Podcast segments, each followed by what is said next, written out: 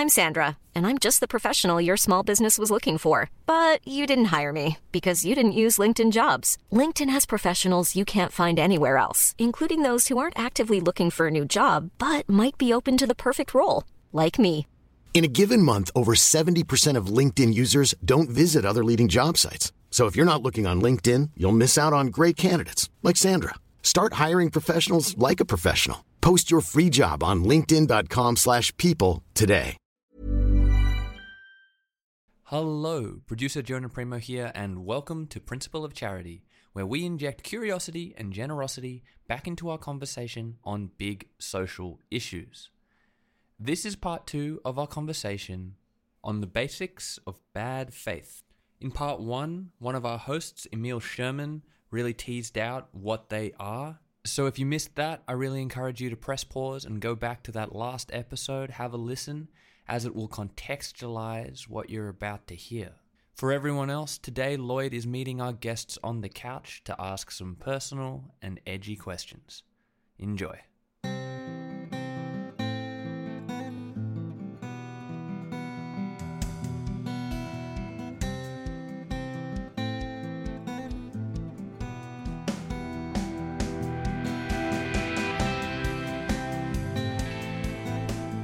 Danielle, Tim, thank you so much for that conversation with Emile. Um, what I'd love to do is explore some of those concepts a little further and also talk more in depth about the principle of charity itself. You know, Tim, I think your concept around does bad faith beat good faith, which, as I understand what you're saying, is bad faith does beat good faith. And that comes to obviously in part to Emile's comment around the prisoner's dilemma, game theory. You know, two games, you're either going to be cooperative or you're going to be competitive. I I probably have a different perspective here, is that I think when you sometimes it's quite dualistic to say good or bad faith. I think sometimes we need to have neutral faith. And that is when we're dealing with people who we do suspect as having bad faith, who could be extremely malicious, having good faith, for example, and then being abused or being taken advantage of, the the long term effect of that is pretty severe. Meaning, our experience of pain can be so severe we don't enter into other charitable conversations. And so, in one sense, being cautious sometimes helps because the last thing we need is for me to be so injured that I never then practice the principle of charity again. And so I think just having that meta awareness of that this could be, and so I'm not going in either with with good faith here, but uh, at times I need to go in with neutral faith matters. The other point that that I think is really relevant was was a comment you made. In my experience, people who have bad faith, I think we underestimate this, and I think you used the word social capital. The way to actually get the conversation going is for them sometimes just to like you.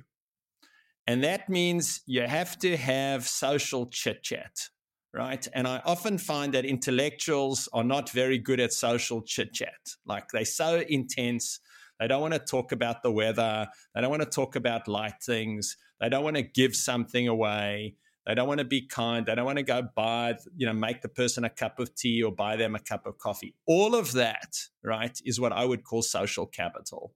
And in my experience, every individual I know who has been brilliant at people with bad faith, and let's let's take Nelson Mandela as an example, use social capital all the time. They were friendly, they were hospitable, they smiled, they said, How can I help you? They they gave their their their guards things.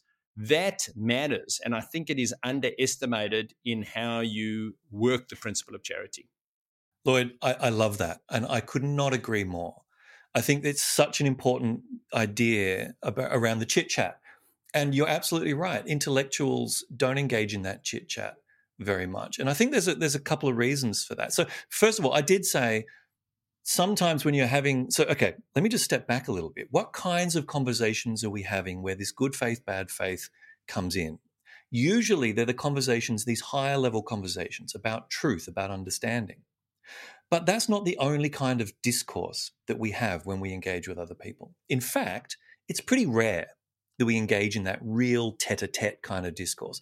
The vast majority of communication that we have is of two other kinds of natures. One is the little transactional things. Oh, can I pick you up at four o'clock? No, I can make it four thirty. Can you get a banana for me on the way home? Yes, great. Right?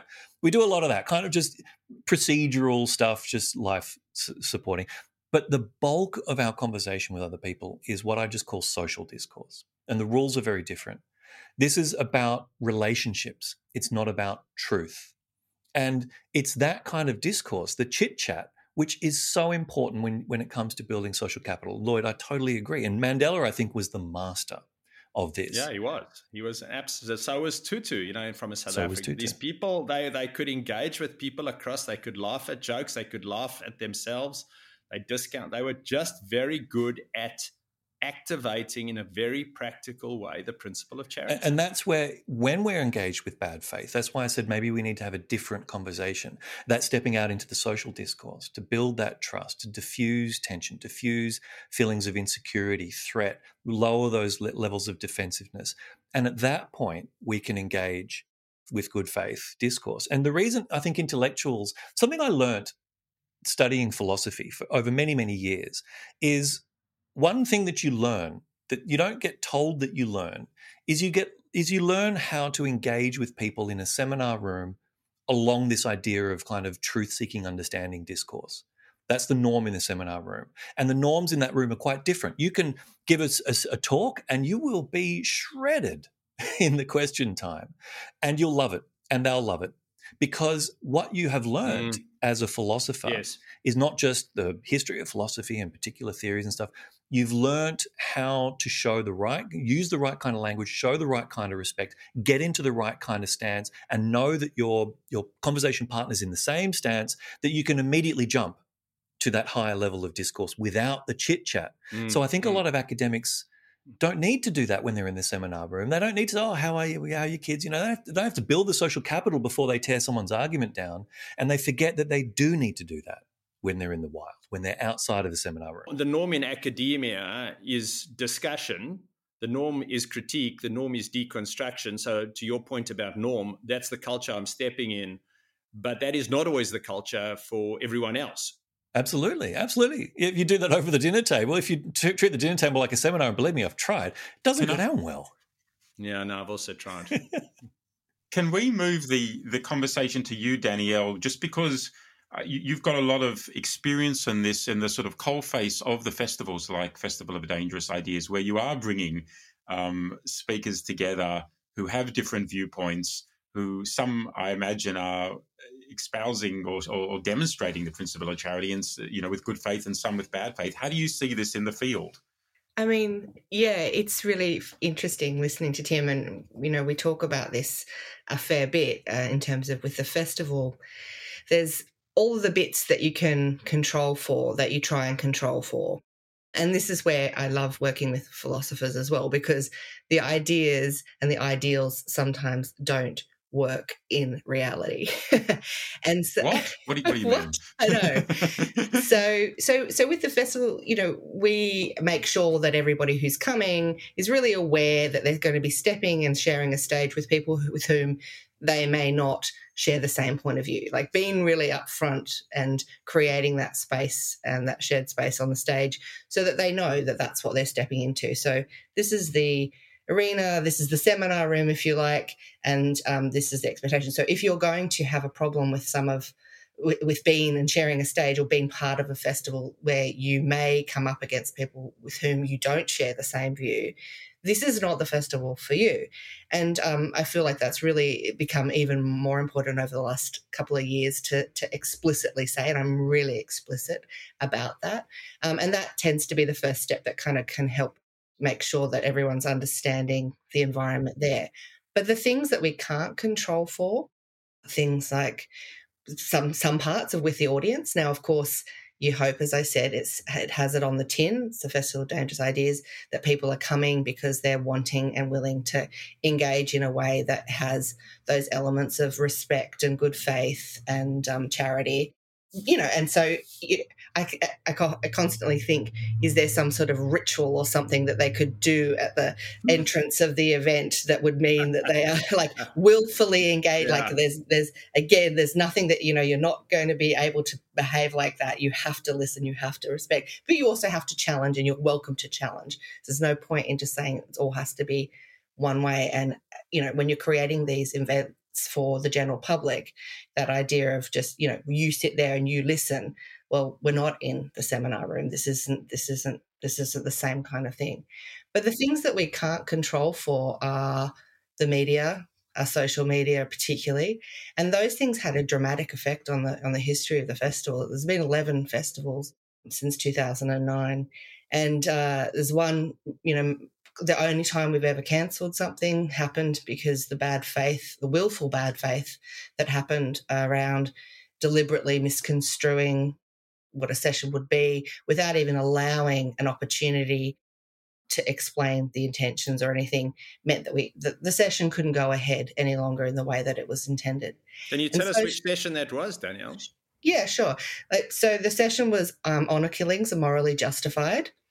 So, and this uh, the, the consequence of this was that making you know, our podcast sound tame. This is I'm enjoying this the consequence of this was that, you know, what the intention of the talk was to kind of use this very, you know, it was definitely a, a hook. We are selling tickets to this. So there is an element of needing to, to, to get people's attention. But if you went beyond the title of the talk and you read the blurb and you you you, you would have understood that we were also going to be talking about you know killing in the name of your country killing in the name of all of these different forms of uh, honor uh. that we kill in and so you know it's using this kind of thing that we you know it, particularly in a western culture get very uh, head up about understandably as the lure to do that now what we realized is that we could no longer behave in that way uh, with this era of social media that started with these kind of sensationalized titles because we were expecting that people would read beyond the title.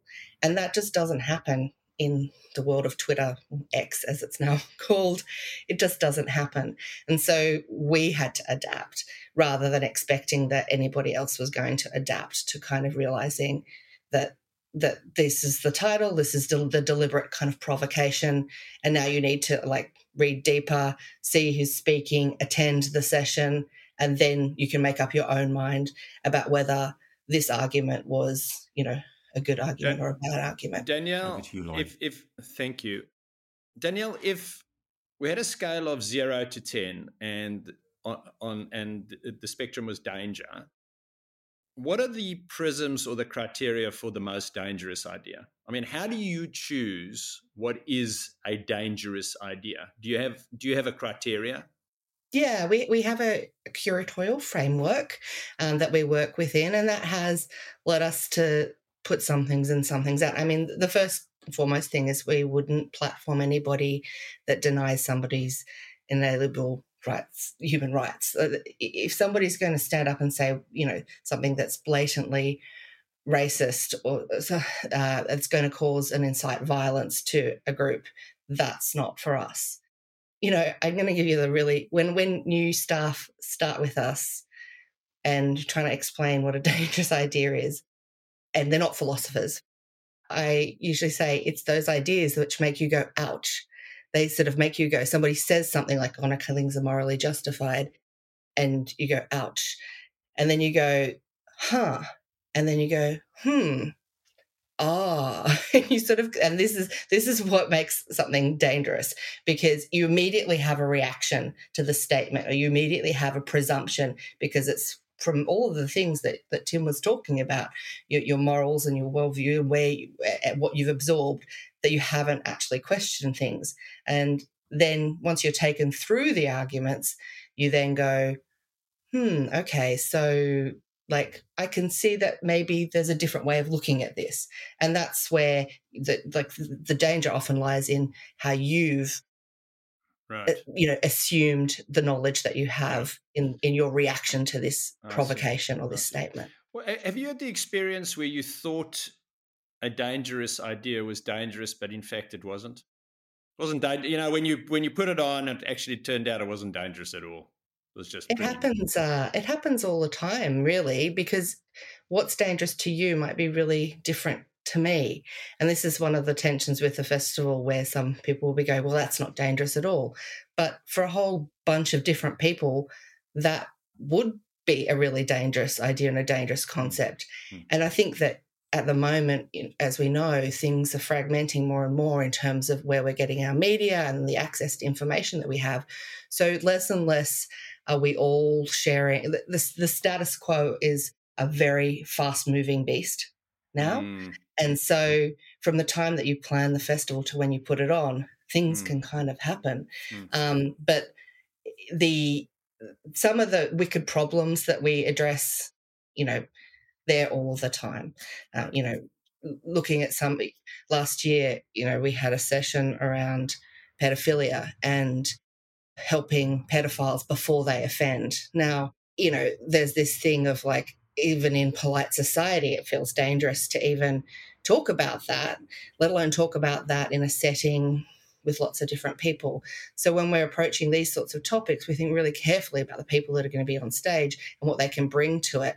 But it's a dangerous idea because even just thinking about it again through that different lens and giving people the opportunity to kind of, you know, have a moment and sit within that um, uncomfortability is is is really challenging. But I wouldn't say that that's necessarily a dangerous idea, you know. But even but talking about it Mm. and bringing people that bring that to light in a Mm. public discussion for the general public is, you know, Yeah. Danielle, you, you've you've dealt a lot with some of the big thought leaders, uh, global thought leaders, Chomsky, Rushdie, Germaine Greer. We have this conversation before we put on guests. How do you know if a thought leader is going to be dull? uh, well, you do your re- you do your research, and that's what I will be helping you with. Um, uh, Is, is that that they don't have the right voice, or they? no, I mean, I think there's a different. There's again, there's different reasons why you put certain people on or give them that platform. I mean, we did an a, I did an event with Stephen Hawkins as a hologram. Now, Stephen Hawkins obviously, you know, had there was going to be, you know, ways of how he could communicate and things that meant that it was going to be a very different kind of event. He, it had to be a hologram because it was cool, but also because there was no way for him to travel here to be live and to do that. And so you, you know, you, you think about how you can, you know, help amplify the best bits, but also I think that and I think this is across a lot of the work that I've done, you know, creating large scale immersive events, festivals like the Festival of Dangerous Ideas, you know, dance parties, things like that. We seem to be so afraid of the idea of putting people in uncomfortable situations. Mm, And I'm so fascinated with, I guess, the charity that you can give audience members with just the simple kind of you know message of like okay here's the rules don't be a dickhead go for it now yeah, yep. and letting and letting the crowd sort themselves out and one of the big things about creating those sorts of spaces and those sorts of events is really thinking about okay what are the consequences if that happens but also as we've been talking about like signaling through body language signaling Yep. literally through signs through pre-messages through planted guests through the color schemes through all of these sorts of things that you're taking in to show what kind of behavior is going to be acceptable in this place and how you can kind of get Yeah. that going. I recently gave some feedback to a festival where, you know, it was great in that, you know, people walking around and having a great time and fire pits and stuff, but there just wasn't enough entertainment. And I said, there's, you're going to have a problem if you don't add a bit more entertainment A into little here. too, because- little too intense. yeah, well, it could go, it could Yeah. flip the other way just Yeah. for a second. But yeah, so you sort of, I'm really interested. And I think in Yeah. this day and age, we do kind of over, you know, we take, we, we, we take the uncomfortable out so much because we're so afraid of putting in people in that kind of situation. Because what if we haven't thought through all of the ways to Yeah. kind of, Yeah. you know, eliminate that? And I think that that could be a real problem Good. for us well, all. Danielle, Danielle, I'm gonna we're welcoming you into the principle of charity, and we want you to give, particularly Emile and, and myself, lots of feedback when we are in too intense, because I think we're orientate to intensity. Tim, I want to just move to you and for a moment. And we set this podcast up, the principle of charity, in part, our core intent was a mechanism, even in the smallest percentage, to reduce polarization. Let me turn that on its head. As a moral philosopher, when is polarization good? Oh, well, as a philosopher, I'm beholden to ask, what do we mean by polarization? Oh my God, yes. but I, I think okay, can uh, just answer that. Not yeah. being a philosopher, then. well, look, I think, um, given my views that there are no, there's no one single right answer to how we should live that applies to all people at all times then difference and diversity is inevitable. And so that can produce a kind of polarization. That can produce a polarization between, um, you know, whether we should have more hierarchical or more egalitarian kinds of societies. There may be no one right answer mm. for all people, but some people will feel very strongly about one or the other. Now, the tension between those can be healthy because if it is really difficult to know exactly which is the right answer or not the right answer if it's difficult to know what kind of stuff we should apply right now we've got to actually put rubber on the road at some point. What should we actually do? How hierarchical should we be? Having that polarization will encourage us to make sure that we are we don't get stuck in one answer. Mm. we'll have mm. other views. The overton window as they say will be wider. It'll admit more kinds of views into the conversation. Polarization becomes toxic only when you add black and white thinking. When you add the black and white, such that my view is absolutely right, you cannot possibly, you know, have any any you know view that can compete with mine. Then the polarization switches from a kind of a disagreement to conflict. Mm. And so this this happens a lot when we're when we're talking is we mistake disagreements around ideas or around truth or understanding with conflicts of interest. And this mm. is where someone's like, I'm no longer really interested in engaging with an idea. I'm now defending my territory. That's where polarization on the black and white can become toxic. But if you have polarization with some acknowledgement of the complexity and ambiguity of the world and the individual differences that we bring to the world psychologically and the different kinds of environments that we live in. I mean, interestingly, you can live in the same city and have different social ecologies in, in different suburbs, in different areas, in different communities. You can have two communities coexisting in the same suburb, a wealthy and a, and a poorer community, and they can have different social ecologies.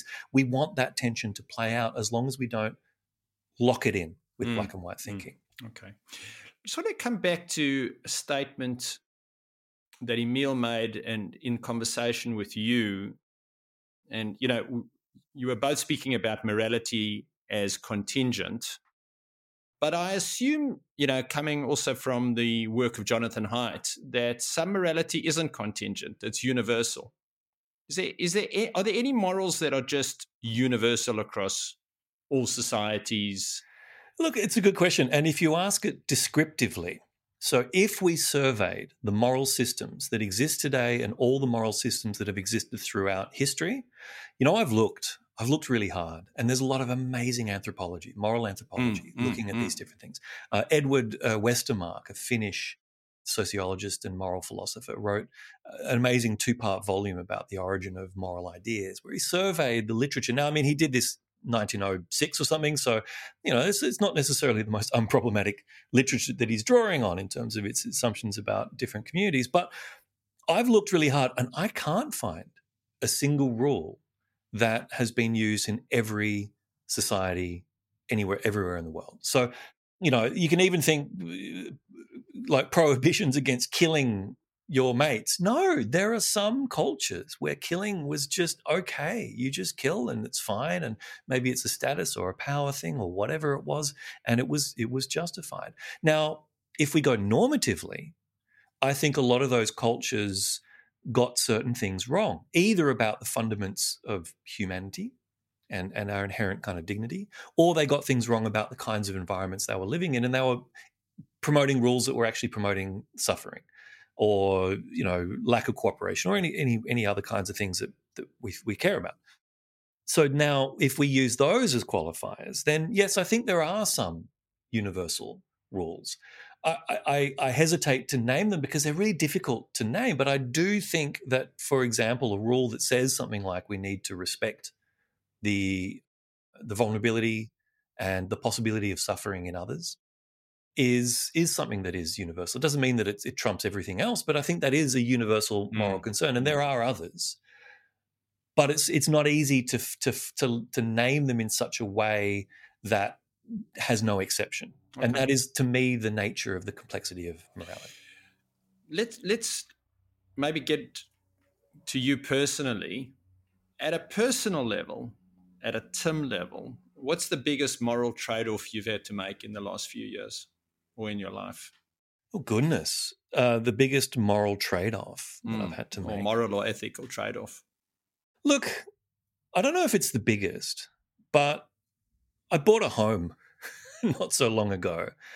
And it was a very interesting emotional experience because I felt simultaneously the great injustice of the housing system and how this one economic lever is promoting so much suffering in the modern world.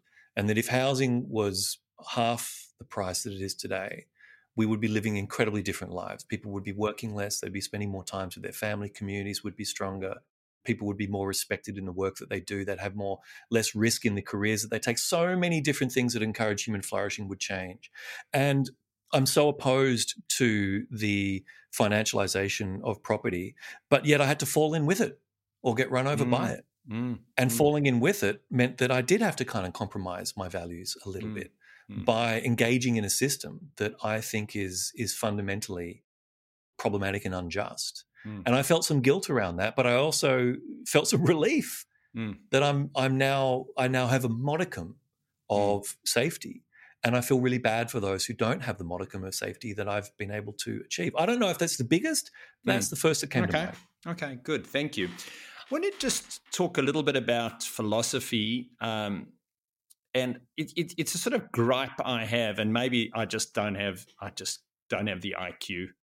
I often can't understand what philosophers talk about. Honestly, I just don't get it. It's too obtuse. I just looked up a book I bought about 10 years ago in preparation for this podcast on how to make good arguments. It had so much maths and diagrams, and it was like, ma, I just like gave up. How come you so uh, articulate and easy to understand? it's, very, it's, very, kind, Lloyd, because because um, Lloyd, because I also don't understand a lot of stuff that philosophers say. Um, what, what, what, it, what is it about the profession, or am I just being too harsh and uncharitable? Look, no, I think that there are a couple of things going on. One is that what so one way I think about the difference between science and philosophy, because I think they're contiguous, is you ask the question why. Why is something happening? and you try to find an answer to that. And science will keep asking why until we run out of empirical evidence. That's the limits. Philosophy doesn't have that limit. It will keep asking why beyond the empirical. It will keep asking why to the limits of possible thinking. And so we're, when we're in the philosophical territory, when we're in the philosopher's zone, it's it's going to be pushing the very limits of our understanding. So that's one. The nature of the subject is is difficult an, another kind of corollary to that is that the scope of philosophy is infinite. So any subject it can touch upon, it can reach into. So we sometimes think of philosophy as one subject, it's actually the meta subject. The other thing that I think pushes it is the jargon aspect. Is there's a lot of signaling in philosophy.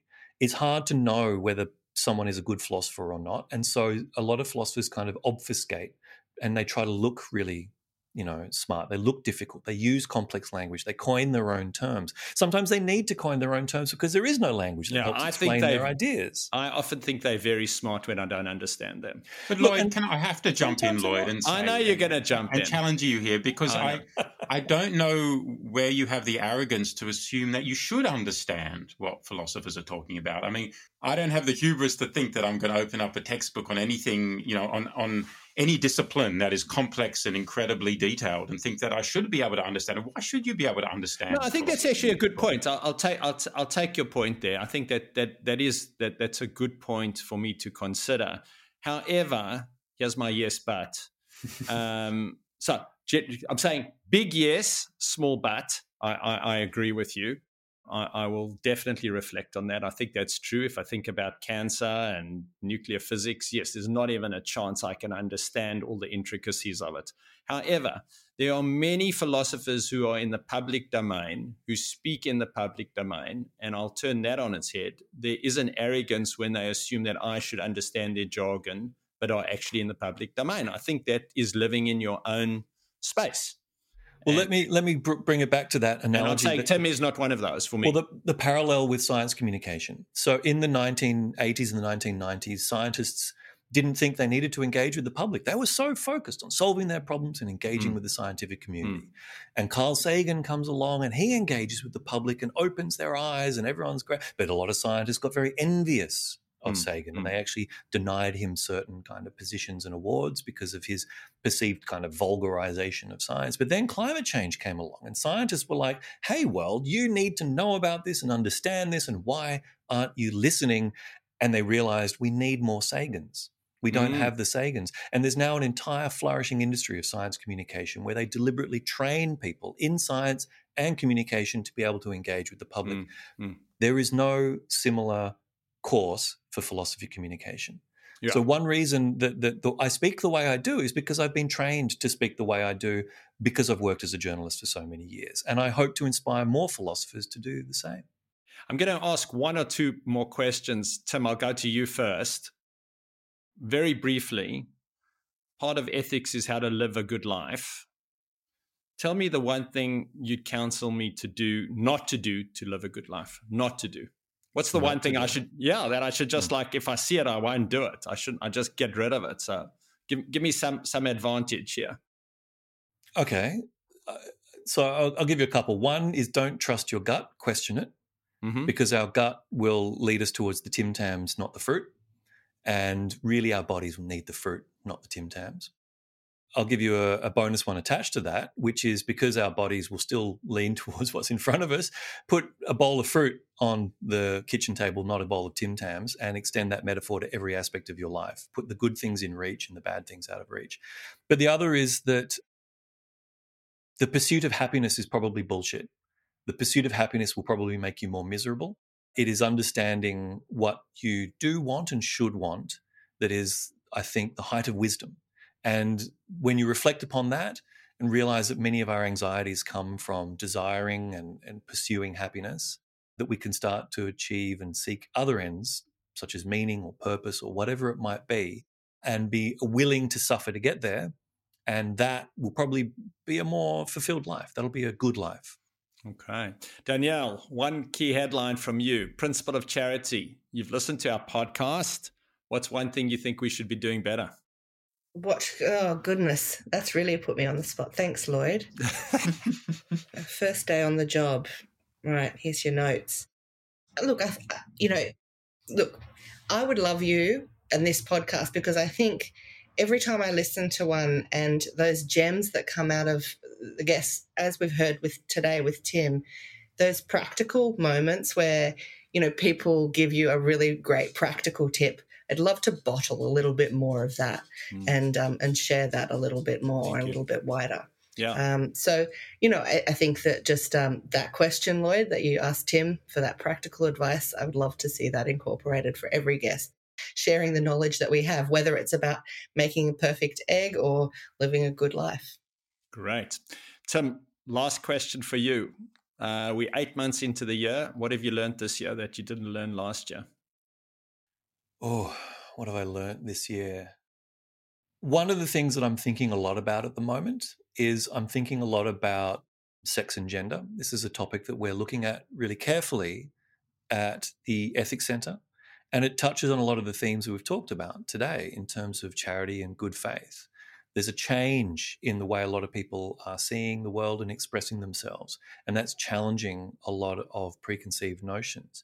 And I grew up in a time when those kinds of questions weren't asked. And so I've been reading a lot of things, listening to a lot of people, and talking to a lot of people.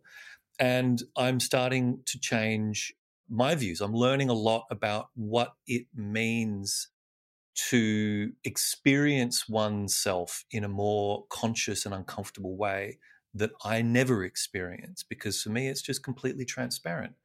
And I am still parsing and trying to make sense of that, but I'm opening myself now to think about things in a different way. And it, it's it's a it can be challenging to step from a position of kind of I've collapsed my views and I've got understanding to open up and to say now I'm in an ambiguous and uncertain space, but I'm leaning into that to see what I can learn.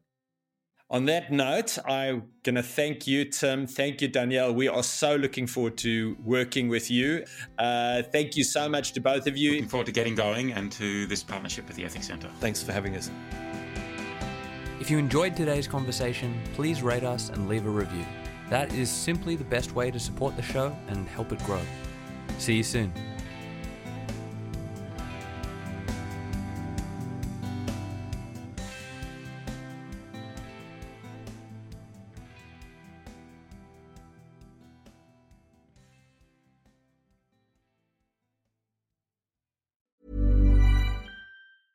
Planning for your next trip?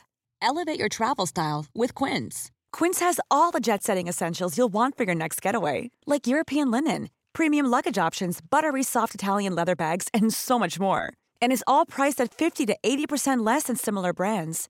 Plus, Quince only works with factories that use safe and ethical manufacturing practices. Pack your bags with high-quality essentials you'll be wearing for vacations to come with Quince. Go to quince.com/pack for free shipping and 365-day returns.